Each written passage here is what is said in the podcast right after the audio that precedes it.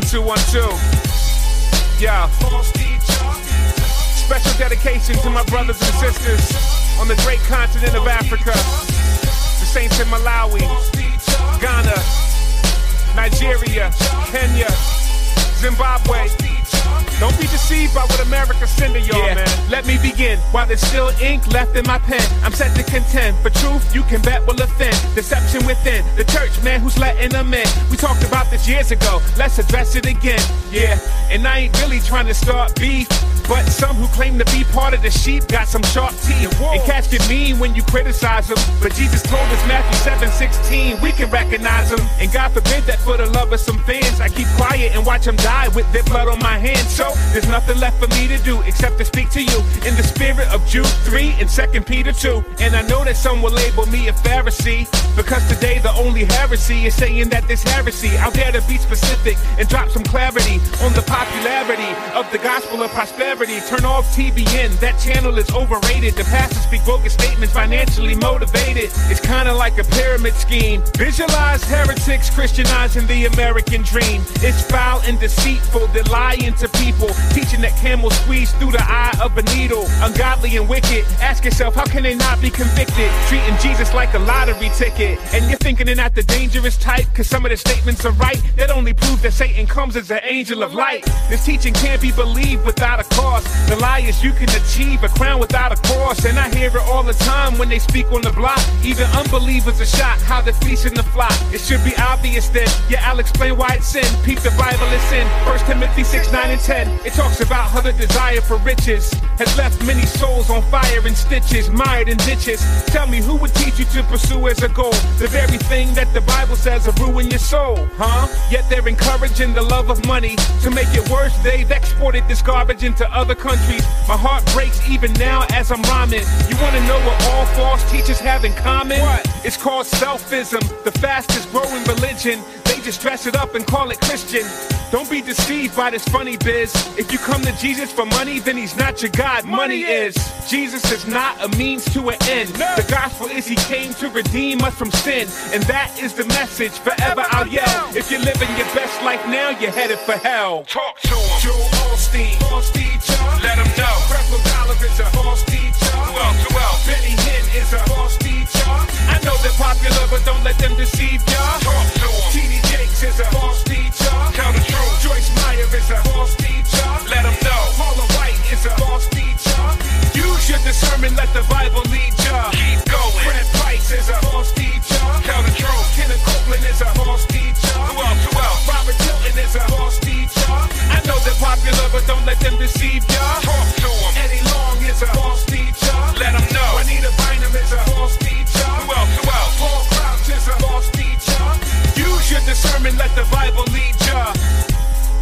False prophets also arose among the people, just as there will be false teachers among you, who will secretly bring in destructive heresies, even denying the master who bought them, bringing upon themselves swift destruction.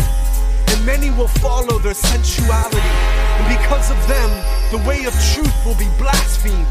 And in their greed, they will exploit you with false words. Their condemnation from long ago is not idle, and their destruction is not asleep. 2 Peter 2 1 through 3.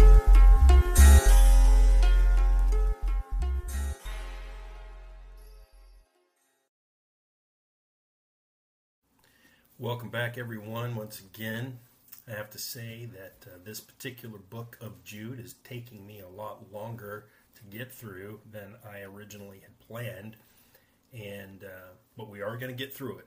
I uh, hope to get through the rest of the episodes uh, by the end of this month. This month is August, so hopefully by the end of August we'll be done with the book of Jude.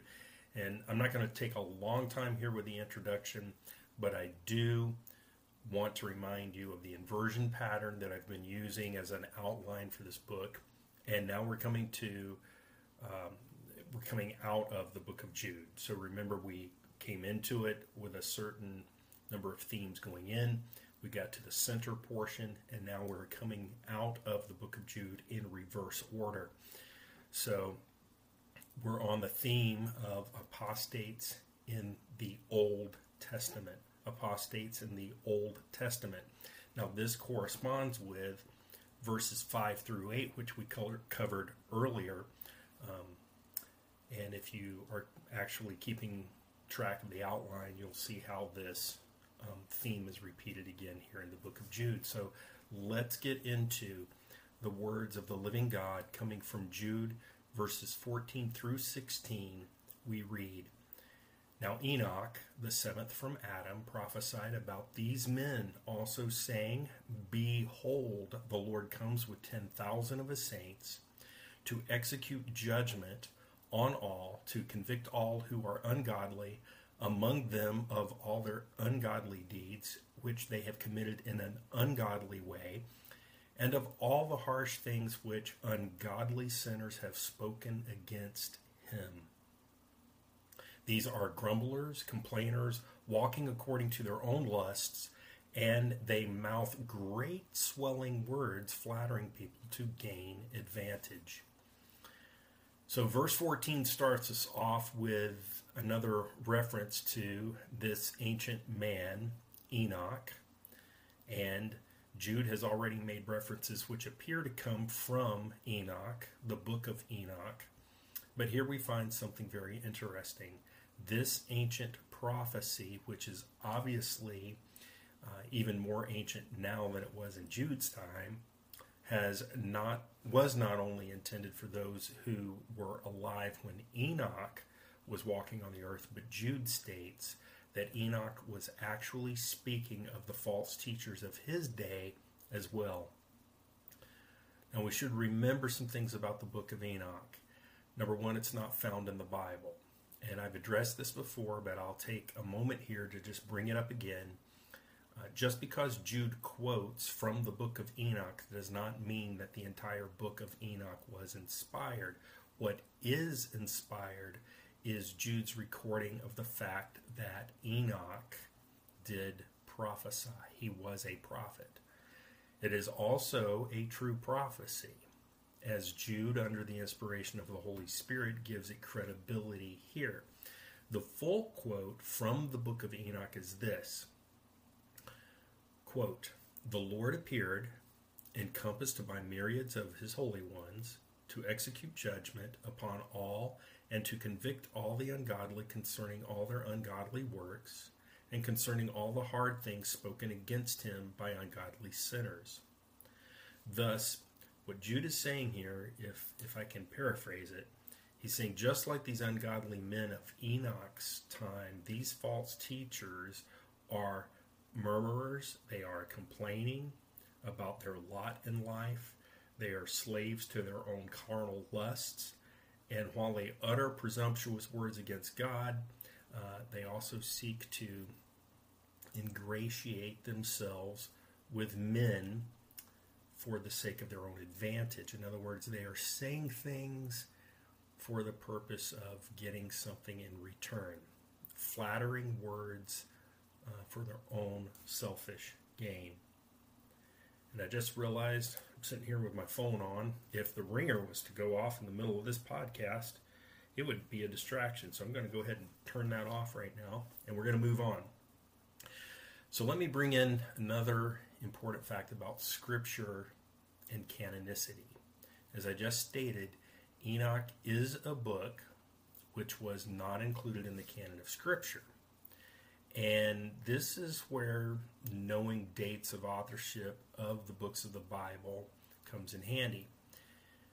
The book of Jude goes back to somewhere between 66 and 69 AD. Now, my personal opinion, my personal belief is that it's even older than that. I believe that there's even an earlier date of authorship on the book of Jude. However, I cannot prove that so let's just go with what the scholars have said. And if you've got a study Bible, you can probably look this up. It'll say something in the introduction in most study Bibles, giving you a date or an approximate time period whenever the book was written. And I'm not going to get into all the reasons why we know that to be true, but we just, for right now, just take my word for it, we know within a certain range when books were written based on something called textual criticism. So, um, the date for the book of Jude is somewhere between 66 and 69 AD. Now, the book of Enoch does not show up until sometime in the second century. In other words, we have a copy of the book of Enoch, but as far back as we can go is sometime in the second century. So it would be impossible for Jude to be quoting from a book that was not around yet. And it's more likely that the authors of the book of Enoch decided to quote from Jude in an attempt to make it appear as though the book of Enoch was a true book. Now, pause. Um, I also believe that it's possible that portions of the book of Enoch existed before it appears on the scene um, in the second century, and that you could have had scribes working with scraps of Enoch, and then they inserted what Jude said as well. So it doesn't really matter either way you want to look at it. Um, what does this mean for us? That's the question. I'm so glad that you asked. Since we believe that the book of Jude is the Word of God, then we also believe that Enoch most certainly was a true prophet of God. Now, that's what I believe. Uh, remember also from our study in the book of Genesis that Enoch was taken away before the flood. And why is that important? Well, it's important because we see that God is saving one of his own people before the floodwaters came. Because Enoch was not on Noah's ark, the Bible says that Enoch was not, for the Lord took him. So I would just add one more thing to this discussion about dates and authorship. And I've, uh, oops, I've already sort of hinted at this uh, before already. It's entirely possible and it's likely that the book of Enoch was in existence um, before Jude's time. I'm just pointing it out that, like other ancient literature, we have only got fragments. And the oldest copy that we have today only goes back to the second century. Now, were the folks in the second century working off of uh, earlier uh, manuscripts? I think they were. I believe that Enoch was rejected from canonicity for good reason. I believe that it is entirely possible and likely that um, there were folks that were pushing for Enoch's canonicity, and so in an effort to prove its inspiration, they copied from Jude, um, not the other way around. So, anyway, that's just my opinion, and you can do with that what you will. Uh, there are folks that would heartily, heartily disagree with me on that. So let me just also point out something here which may come your way if you ever talk to a non believer about the book of Jude. Critics and atheists, they love this kind of thing, which I'm about to point out to you.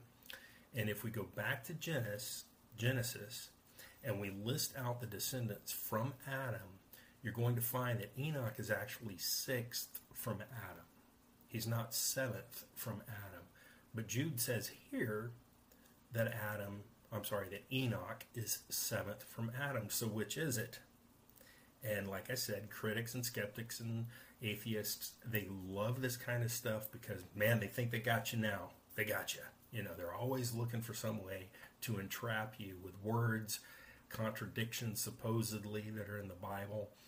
And is and I've said this before, I'm going to say it here again, as gently as possible with grace because that's what the Lord has for me. He's got grace and mercy. So I always try to couch these things as gently as possible, but yet firm and never wavering. Um, there are no contradictions in the Bible. And when people think they have found one, it is based in their own ignorance. They don't know anything about context, or if they do, they ignore it and rip the verses out of context. And what do I mean by context? I mean the topic, what's being discussed, the audience that was originally to hear that um, scripture, what was happening historically in the culture of the people at the time that it was written. And so, why is that relevant to Enoch being either the sixth or the seventh from Adam? Well, we're going to get into that. Jews did not calculate generations the same way that Gentiles do. For the Jewish method of counting a generation, they would start with Adam. Adam would be first. So if you count Adam as first, which is the way that the Jews would have done it, which is also, oh, just by chance, Jude happens to be of the Jewish uh, lineage. He's a Hebrew, so he would have started his count with Adam as number one. But Gentiles, and chances are, um, if you're um, like me, uh, you're a Gentile. and Gentiles would have started with Seth. So we would have said, well, Adam's not number one, Adam's the father. So Seth would be number one, the son, and then we would go on from there. And so you can see how this would make the count difference between Gentile thinking and Hebrew thinking. Doesn't mean that either one of them is wrong, they just count differently, and there's no contradiction here. You can see that the counting method is based upon the culture that you are in in this particular case. And so I would just say, try again, Mr. Atheist, because that one's not going to work. And just so you understand, I'm not making this stuff up. I didn't invent it. I'm not some kind of a super genius, okay? Do your own research, and this is what you're going to find.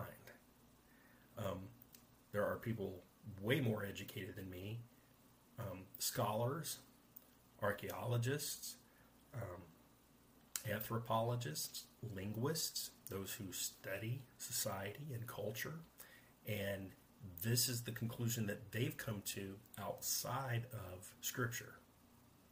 This is what we know as historical fact. It just is. So let's move on. Move on to verse 15, and we're going to find this one word here that I want to talk about ungodly. How many times do we read the word ungodly in this verse? In verse 15. Well, in the New King James Version, which is the translation that I'm using, we count it four times. Four times, Jude says ungodly. So, what's the point? Well, the point is that Jude is emphasizing the compounded ungodliness of these false teachers. And this is what the subject's really about false teachers. He is ultimately saying that they are against God and against God's authority, and we've seen this theme before in the book of Jude. He's emphasizing it.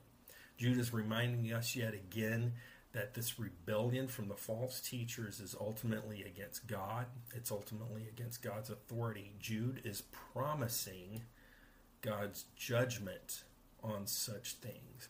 And remember, too, that when we discussed Jude 4, we talked about how these ungodly men had crept into the church. And these men have already been designated for this condemnation. That's what the scripture says.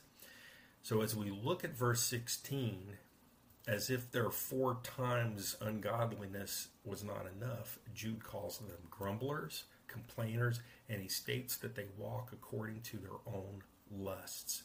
He accuses them of flattery, so they can get whatever they want.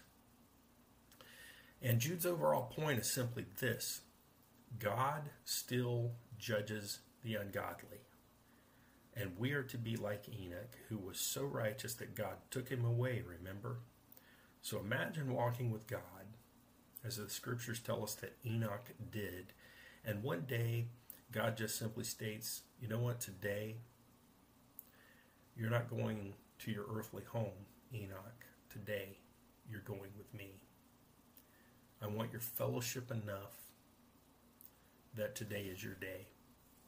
And I'm going to glorify myself by taking you now. And and again, this is me adding to the story, embellishing just a little bit, but God knows everything. he knows that later in time that Jude would make a reference back to Enoch. It's no surprise to God that Jude records the prophecy of Enoch. And so God was working something much bigger than, hey, you get to come home with me today.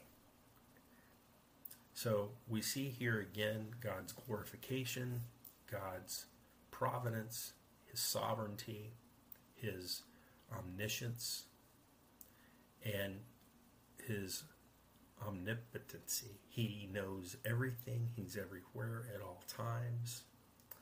It's just amazing if you stop and think about it. So, friends, let me put it to you this way You were born in sin.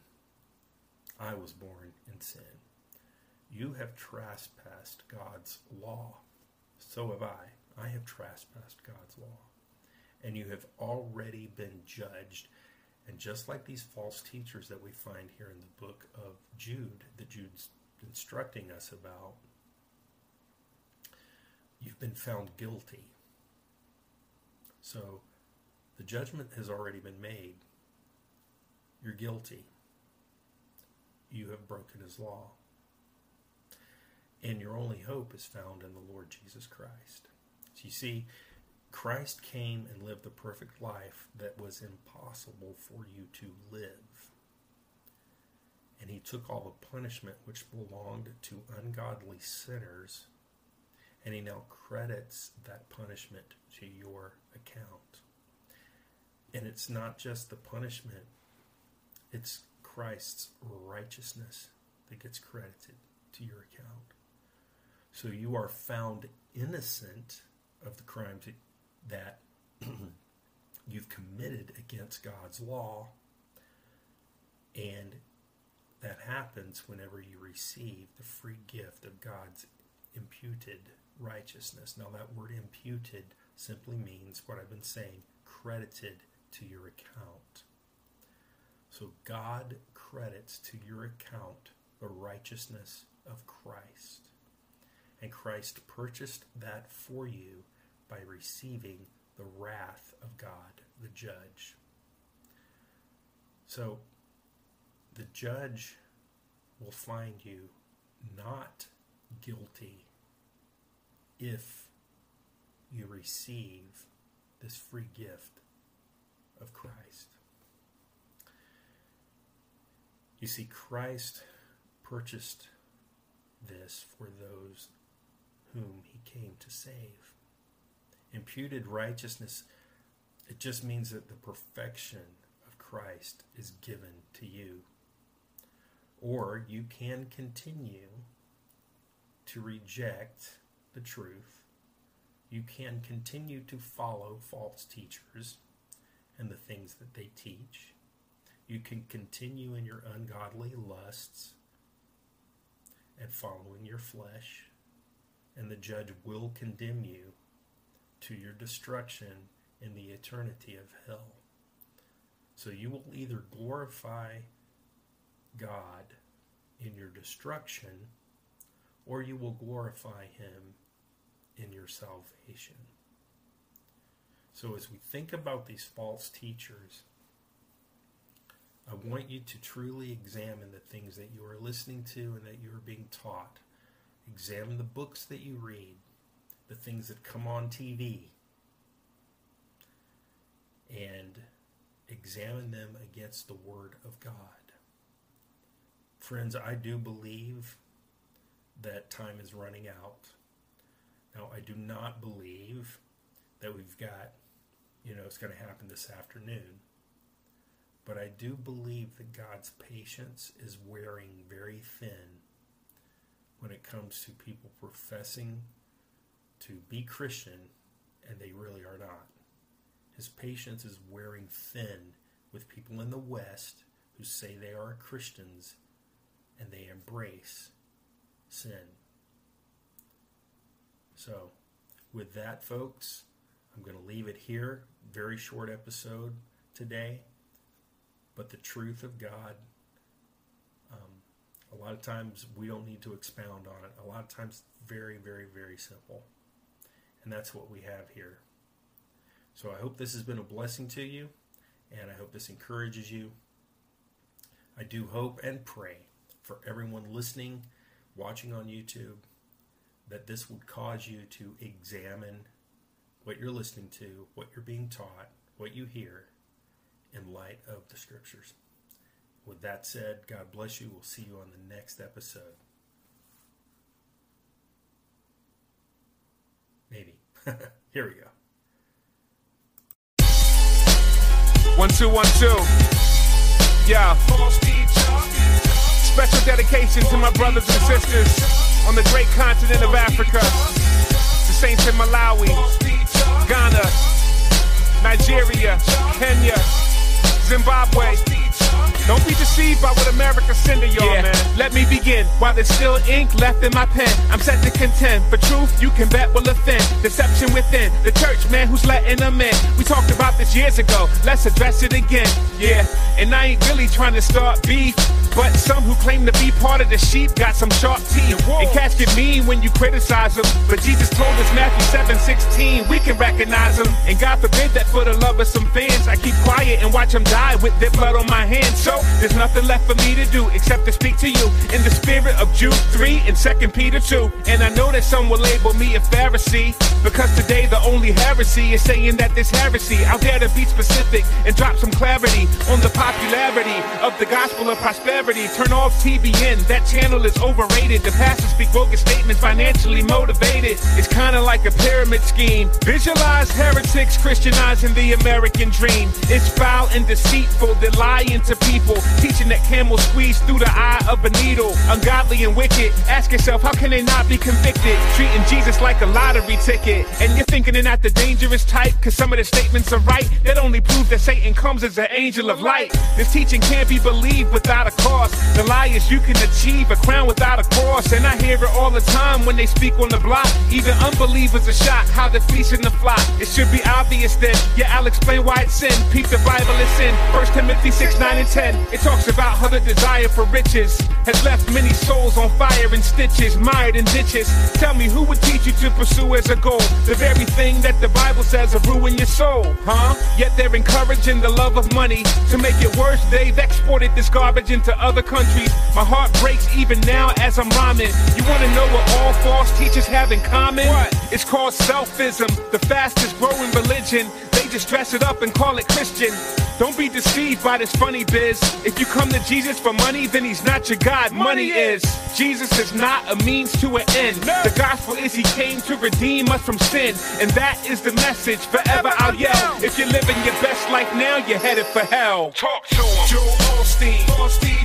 Let him know. Creflo Dollar is a false teacher. Who else? Who else? Benny Hinn is a false teacher. I know they're popular, but don't let them deceive ya. Talk to him. T.D. Jakes is a false teacher. Tell the truth. Joyce Meyer is a false teacher. Let them know. Paula White is a false teacher.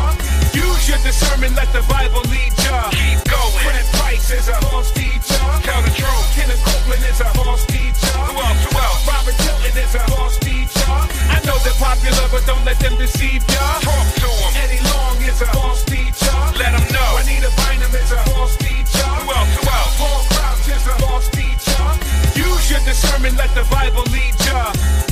But false prophets also arose among the people, just as there will be false teachers among you, who will secretly bring in destructive heresies, even denying the master who bought them, bringing upon themselves swift destruction. And many will follow their sensuality, and because of them, the way of truth will be blasphemed. And in their greed, they will exploit you with false words. Their condemnation from long ago is not idle, and their destruction is not asleep. 2 Peter 2 1 through 3.